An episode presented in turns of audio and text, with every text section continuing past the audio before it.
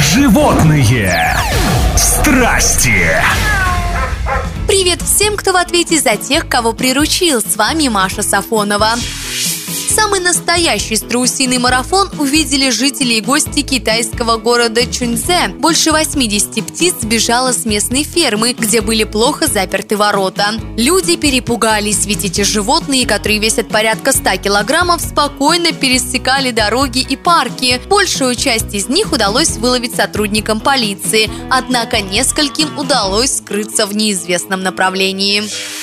Нахулиганили и канадские коты. В холодную погоду животные нашли способ согреться, облюбовав для этого спутниковую тарелку компании Илона Маска. Местный житель заметил сбои в работе интернета. Выяснилось, что причиной помех стали его домашние питомцы, которым в зимний период понравилось сидеть на устройстве больше, чем в своем домике. Вкус у них точно есть.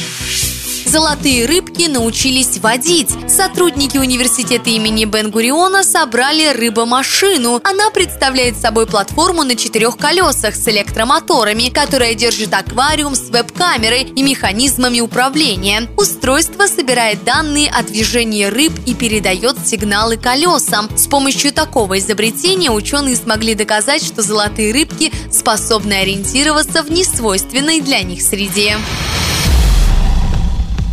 Животные страсти.